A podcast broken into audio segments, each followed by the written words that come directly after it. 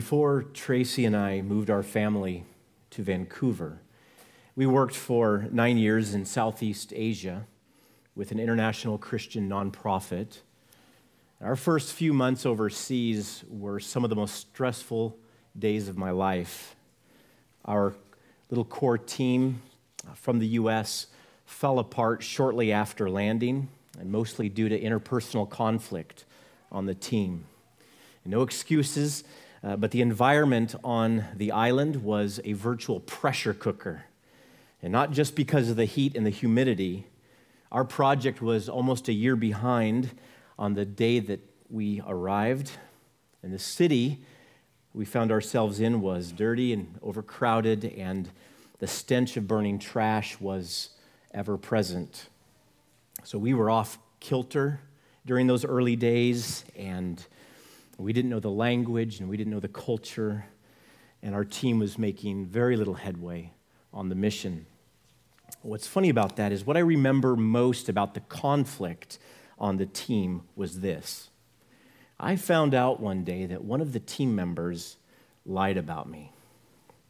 He slandered me to headquarters and tried to blame the problems of the team on me. And what's interesting is I look back on this is that these lies were the least of our problems. But I remember it vividly because it was an attack on me. It was an injustice against me, and my reputation was damaged. And that angered me. And I wish I could say that I responded by opening my Bible to Psalm 4, meditating on it, and then following King David's example, but I didn't. I knew I was in the right. And so during a meeting, I let him have it.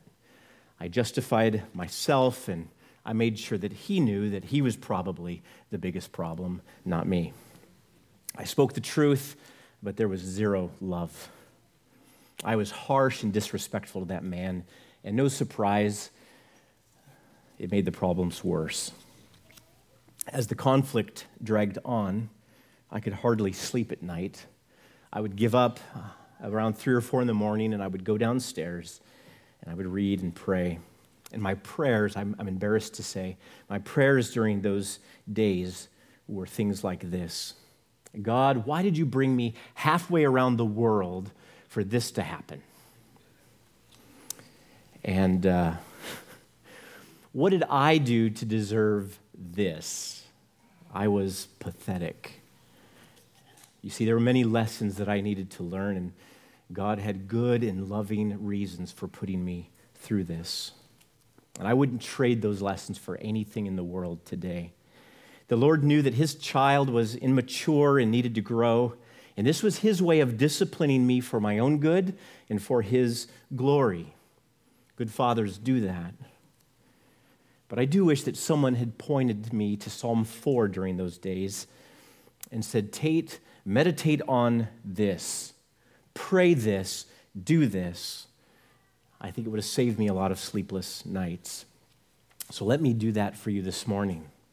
The principles in Psalm 4 will probably not take away the immediate sting of being wronged or attacked or slandered, but it will certainly equip you with the spiritual tools that you need to endure it with patience and with joy and in peace.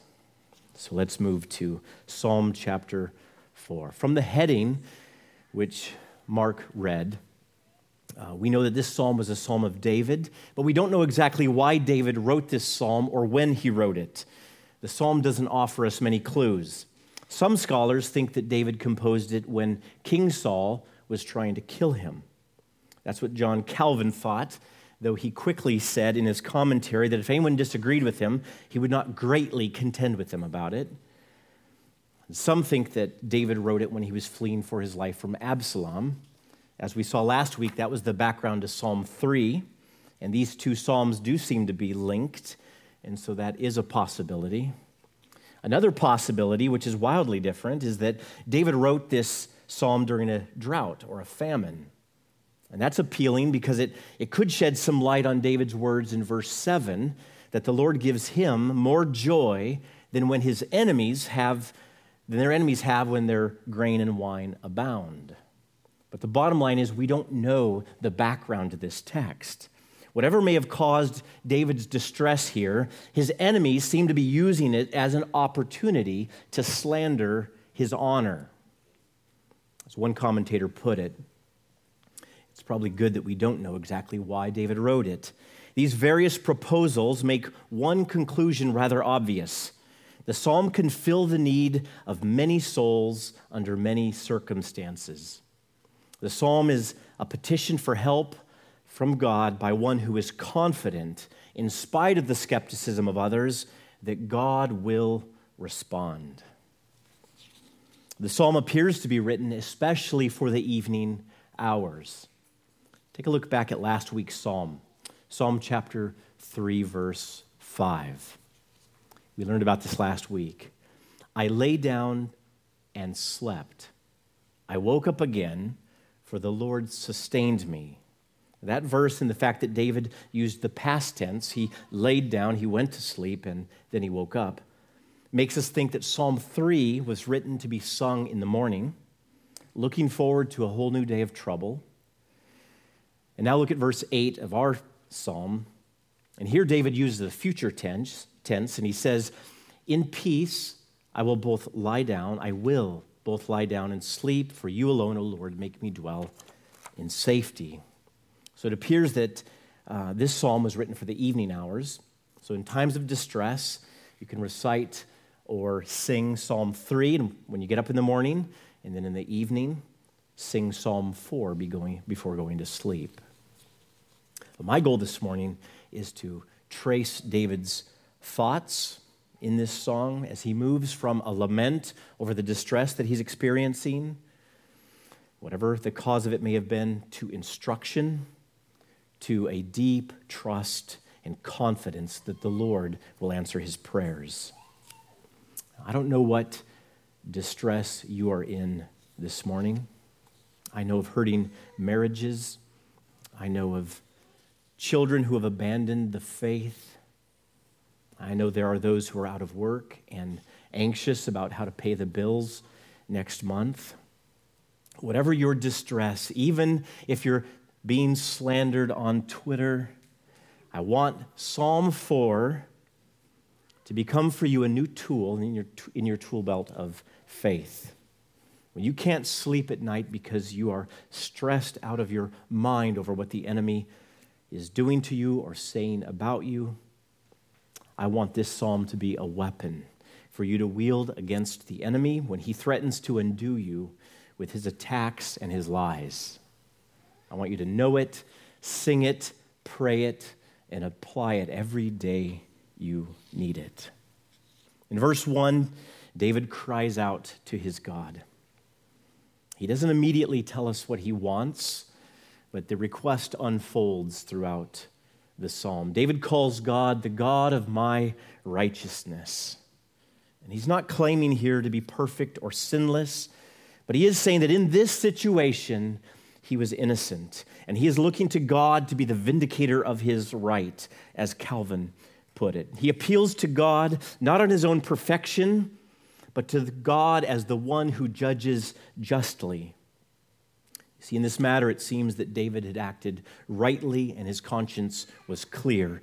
Answer me when I call, O God of my righteousness. And then David grounds this prayer in the faithfulness of God. You've saved me in the past, he says. You've vindicated me when my enemies attacked. Do it again, Lord. You've given me relief when I was in distress. Even now, then, be gracious to me and hear my prayer. A prayer for grace. That's how David opens this psalm. It is a plea to God to deliver him from his distress. And it is a plea for God to grant him grace and to answer his prayer. David then turns in verse 2 to his enemies. And he says, O men, how long shall my honor be turned into shame? How long will you love vain words and seek after lies? It becomes clear now that this prayer is about vindication. it's about righting a wrong. And this is where it gets really interesting. What was David's honor that his enemies were shaming? If you're using the King James Version or the uh, New International Version, it reads glory instead of honor, and it's the same word. What was David's honor or glory that was being trampled underfoot by his enemies? Might, we might be tempted to think that it was his authority or his position as the king, and there's some truth to that, but I think a fuller answer is found in last week's psalm. Flip back to Psalm 3 and take a look at verse 3. Psalm 3 3. But you, O Lord, are a shield about me, my glory and the lifter of my head. The word glory there is the identical word translated honor in this psalm. So David's honor or glory was the honor or glory of God. David's personal honor was probably at stake as well, but his greater concern, in this case at least, seems to be the glory of God. His honorable reputation, the glory of Israel as a kingdom, was certainly being slandered, but David saw the glory of his kingship and the glory of his kingdom as a derived glory. It came from God. So ultimately, God's glory was what David had as his primary concern here. And I think there's a lesson for us. When our cause is just, the enemy's lying attacks are primarily leveled against our God. Yes, they bring shame to his people, but first and foremost, they are an assault on the honor of the God to whom we belong. So when you're slandered or mocked online or to your face, for example, if you are celebrating, as most of us are, the overturn of Roe versus Wade, the cause is just. Their attacks are not primarily against you, they are raging against their Creator and against His honor. But here's the comfort for us we're his people, and we belong to him. And he answers when we pray. And that's exactly what David says to his enemies in verse 3. Know that the Lord has set apart the godly for himself. The Lord hears when I call to him. Unless you think because you're not in distress right now or you're not living in a time of trouble that this psalm doesn't apply to you, let me make one more comment about distress. None of us are free from trouble in this life. That means that every one of us will be able to put this psalm into practice. If not today and tomorrow, if not tomorrow, then sometime in the future, you will be in trouble. You will be in distress. The Apostle Paul warned the younger Pastor Timothy that all who desire, all who desire to live a godly life in Christ Jesus will be persecuted.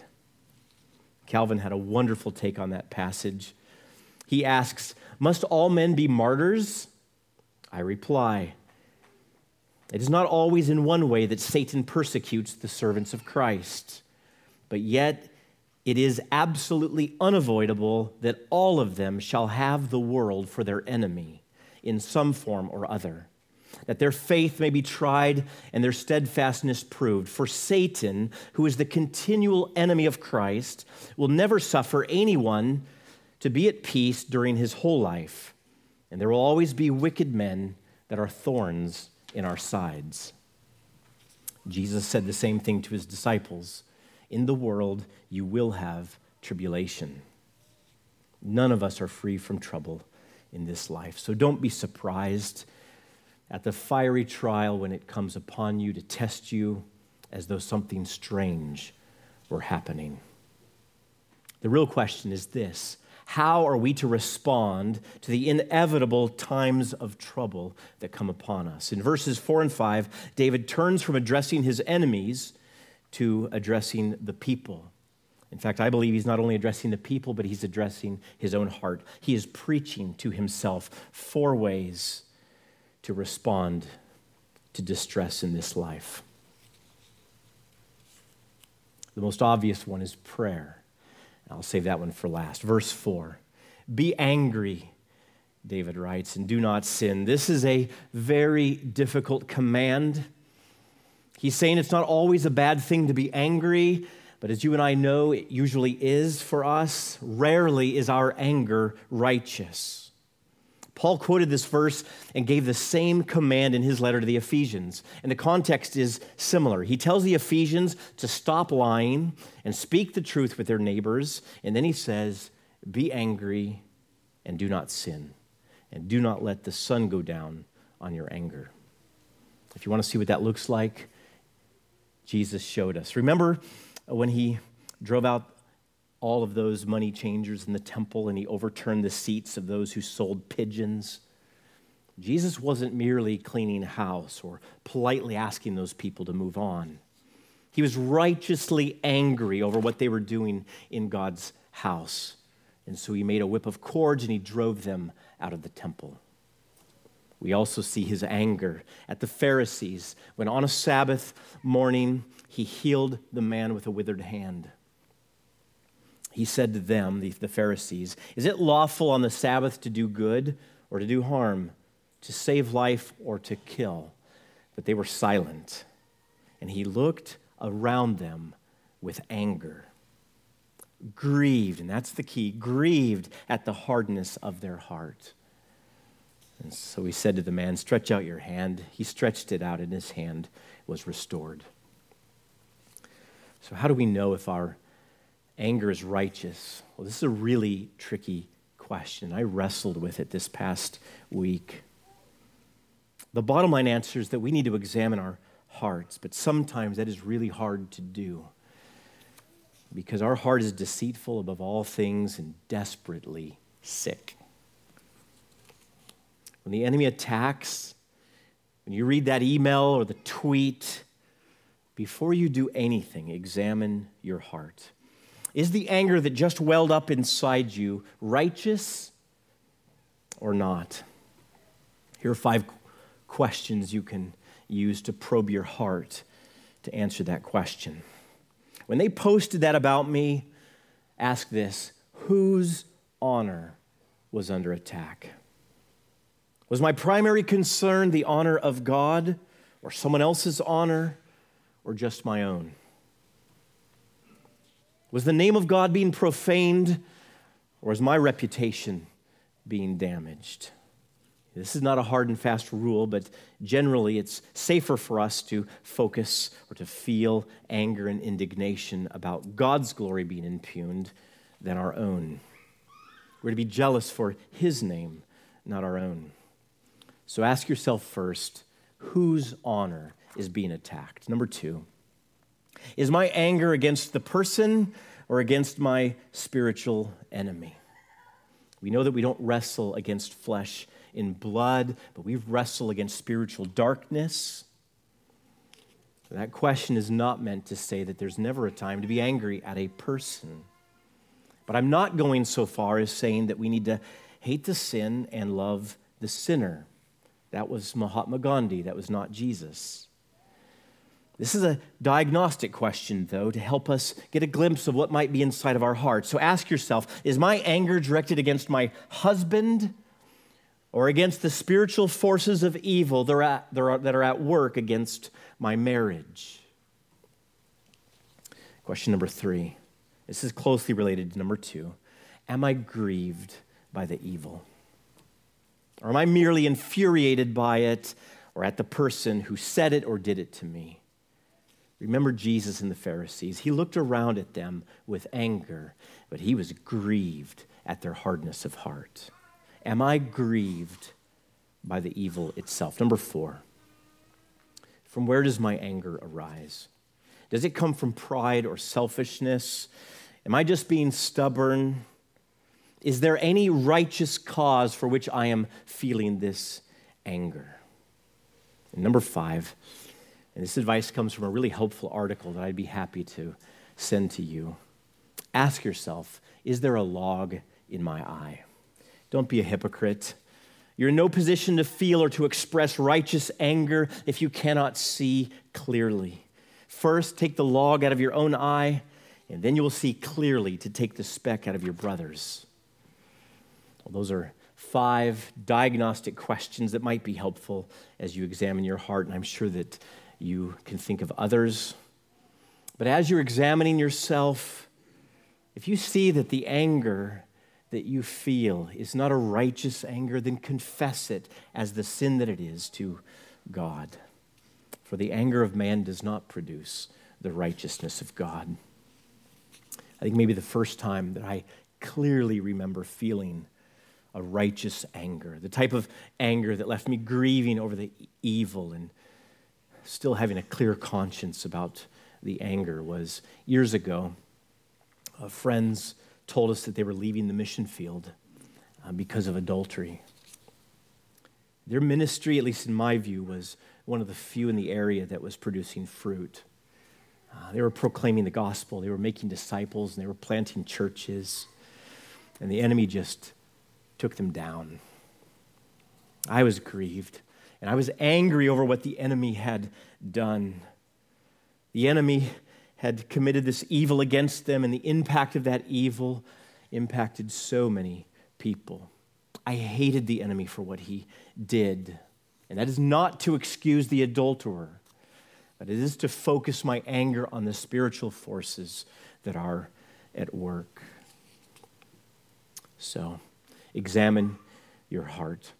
Verse 4 Be angry, do not sin. Number two, ponder in your own hearts on your beds and be silent. Before you act, check your heart. Is my anger righteous? Then, before you open your mouth, spend time contemplating and meditating and pondering. We need to be quick to hear, slow to speak, and slow to anger. Ponder the truth that God is the God who sets rights wrong, that He is the God of justice, that he that you can call him the God of your righteousness like David did in verse 1 ponder the faithfulness of God like David.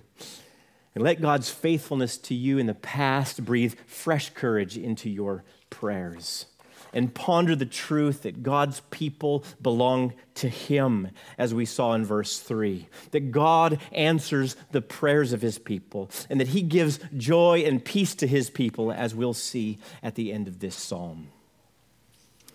Verse 5 Offer right sacrifices and put your trust in the Lord.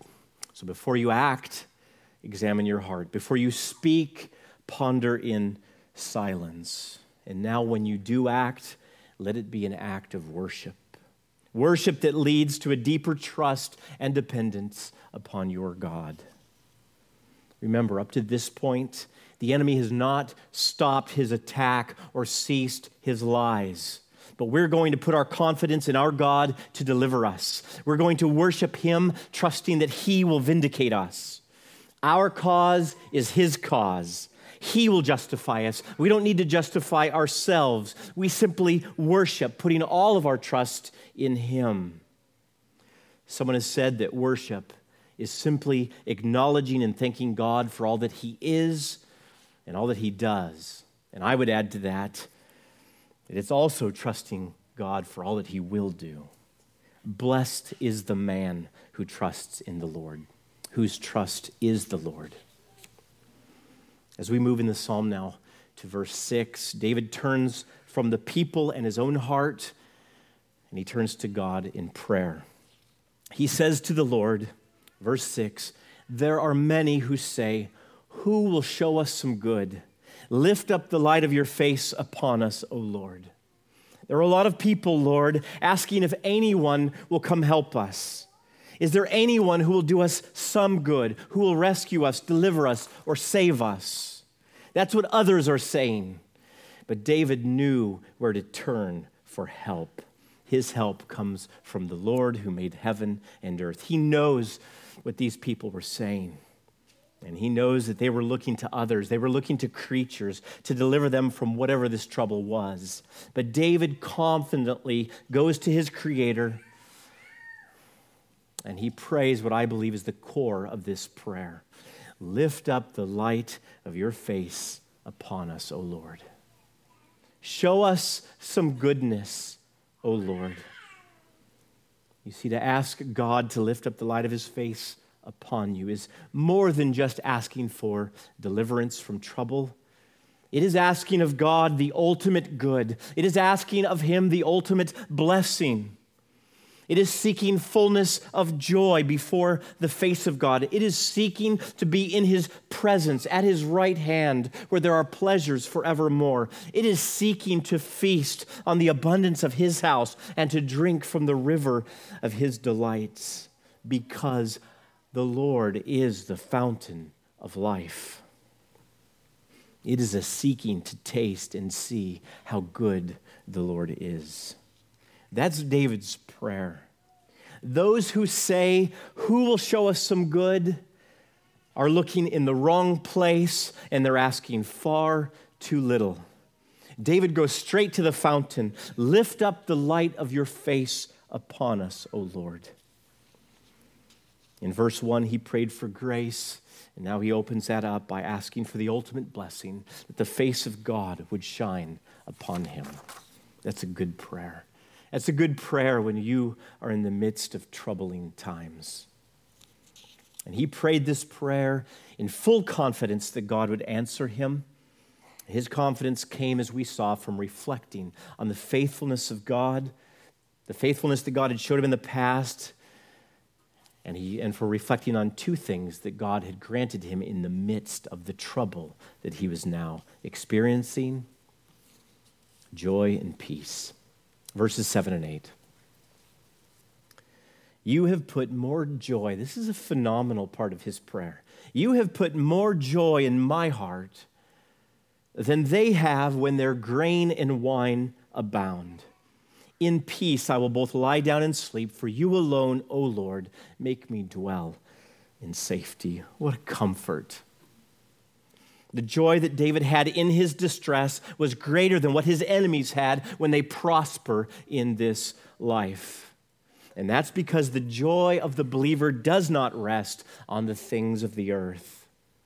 That's why the prophet Habakkuk could say, Though the fig tree should not blossom, nor fruit be on the vines, the produce of the olive fail, and fields yield no food, the flock be cut off from the fold, there be no herd in the stalls. That's bleak. Yet I will rejoice in the Lord. I will take joy in the God of my salvation. God, the Lord, is my strength. He makes my feet like the deer's. He makes me tread on high places. Not only does David have joy, he also has peace. He can sleep soundly at night because his trust is in the Lord, who alone can keep him safe.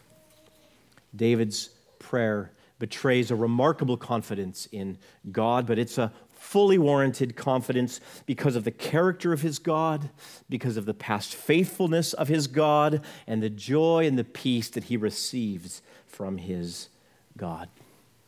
Now, we could stop there with Psalm 4. And uh, that's good as far as it goes. There's a pattern there for us to follow in times of trouble. But I want us to see where this psalm points. Let's look at it through the lens of the New Testament. We know that David was merely a shadow. As the Israelites would sing Psalm 4, they had a good pattern here in David for how to respond to suffering and disgrace and injustice. In faith, and I'm going to recap here, in faith, they could respond by examining their hearts to see if their anger was righteous.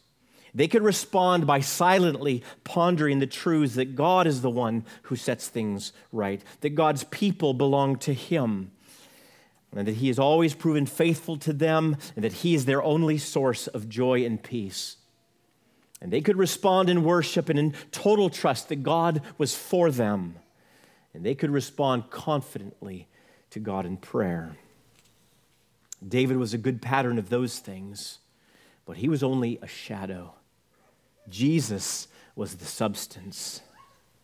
You see, David was a shepherd of sheep and of the people of Israel. Jesus is the shepherd and overseer of our souls. David conquered Goliath, it's true, but Jesus conquered death. David was king over Israel and Judah. Jesus is the king of kings. And David was promised an offspring to sit on the throne forever. But Jesus is the son of David, whose kingdom is an everlasting kingdom. David was promised an offspring who the Lord would call his son. Jesus is the Son of God. So, in every way, King Jesus is superior to King David. But let's move closer to our text. David may have been innocent in whatever this injustice was that prompted Psalm 4. But King Jesus knew no sin. He was perfect, he was truly innocent. David suffered injustice at the hand of his enemies. Jesus suffered the penalty of the sins of mankind on the cross at the hands of men whom he had created for his glory. So, even though David was a good pattern for suffering, Jesus is far greater and he's a far more perfect pattern. Let me show you this from one passage in the New Testament and then we'll close. This is the Apostle Peter in 1 Peter chapter 2. And when I saw this, I just rejoiced. It is, it is wonderful. In verse 9 of chapter 2, Peter calls the believers a people of his own possession. And then in verse 10, he wrote that once you were not a people, but now you are God's people. Once you had not received mercy, but now you have received mercy. That's the, the substance of David's words in verse 3 that the Lord has set apart the godly for himself. So that's a good reason why we can take Psalm 4 and apply it to our lives today. Believers are the people of God. In verses 13 through 17, Peter tells these believers that they are how they are to behave as sojourners in this world he first tells them how to conduct themselves before government authorities, and then he addresses slaves, and that's the section I want you to see, but the context is important. He addresses slaves now, beginning at verse 18. Servants, be subject to your masters with all respect, not only to the good and gentle, but also to the unjust. You can see that Peter's instructions here to these servants or these slaves is going to address how the servants are supposed to behave when an injustice is committed against them by the hands of evil men. Verse 19 For this is a gracious thing when mindful of God, mark those words, when mindful of God, one endures sorrows while suffering unjustly mindful of God. That is exactly the pattern David set in Psalm 4. David the shadow showed us that as he was suffering, he was mindful of God, pondering on his bed in silence about the past faithfulness of his God and upon God's character. Verse 20 For what credit is it if when you sin and are beaten for it, you endure? It's a good question. But if when you do good and suffer for it, you endure, this is a gracious thing in the sight of God.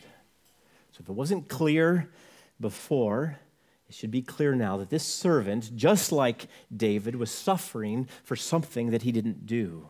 It was lies and falsehoods. But by enduring this injustice, God somehow sees it as a gracious thing. Verse 21 For to this you have been called. Remember, this is to the believers. For to this you have been called. Why? Because Christ also suffered for you, leaving you an example so that you might follow in his steps. So here we go. Like this servant and like David centuries before him, we are called or chosen to suffer injustice in this world. You will have trouble, Jesus said. Why? because Jesus, the substance of the shadow, suffered. Not only did Jesus suffer, but this verse says he suffered for us. thus leaving us the impossible example to follow. Here's where the substance infinitely outshines the shadow. Verse 22 He committed no sin, neither was deceit found in his mouth. You see, unlike David, Jesus was completely innocent. He was blameless, perfect, and sinless. Verse 23 When he was reviled, he did not revile in return. When he suffered, he did not threaten, but continued entrusting himself to him who judges justly. See, now that's the impossible pattern for us to follow. Now, Peter opens the door and lets us see exactly why Jesus was the perfect pattern and what Jesus did for us to make it possible for us to follow him in that pattern. Verse 24 He himself bore our sins in his body on the tree, in order that we might die to sin and live to righteousness. By his wounds you have been healed. For you were straying like sheep, but you have now returned to the shepherd and overseer of your souls. The solution for suffering injustice is found in the suffering of Jesus at the cross. What happened there was in order that, or so that, we might die to sin and live to righteousness. That's an ultimate rescue from the deliverance of distress. That takes us from spiritual deadness to spiritual birth, to living and suffering in righteousness like our Lord. To that, brothers and sisters, we have been called, and none of us are exempt. Jesus is the pattern, and the grace found at the cross is the power. The antidote to distress, be it from suffering, slander, or insults, is to follow the pattern of Jesus. Entrust yourself to the Lord, to the one who judges justly and who will grant ultimate joy and peace. If the message here for believers is to entrust yourself to the one who judges justly, the message for any unbeliever in this room is the same. Entrust yourself to God through Christ. You are straying like sheep. Return to the shepherd and overseer of your souls. Believers, let me leave you with these comforting words from our Lord. They come from his Sermon on the Mount. He touched, too, on the blessedness, the happiness, the joy, and peace of suffering injustice in this life. Listen to his words. Most of you are familiar with them, but let them sink in. Blessed are you when others revile you and persecute you and utter all kinds of evil against you falsely on my account. Those are sort of key falsely on the account of Jesus. And then the impossible, made possible only by the work of our Lord on the cross Rejoice. Rejoice in suffering injustice and be glad, for your reward in heaven is great. For so they persecuted the prophets who were before you, and that includes the prophet David. Let me pray for you.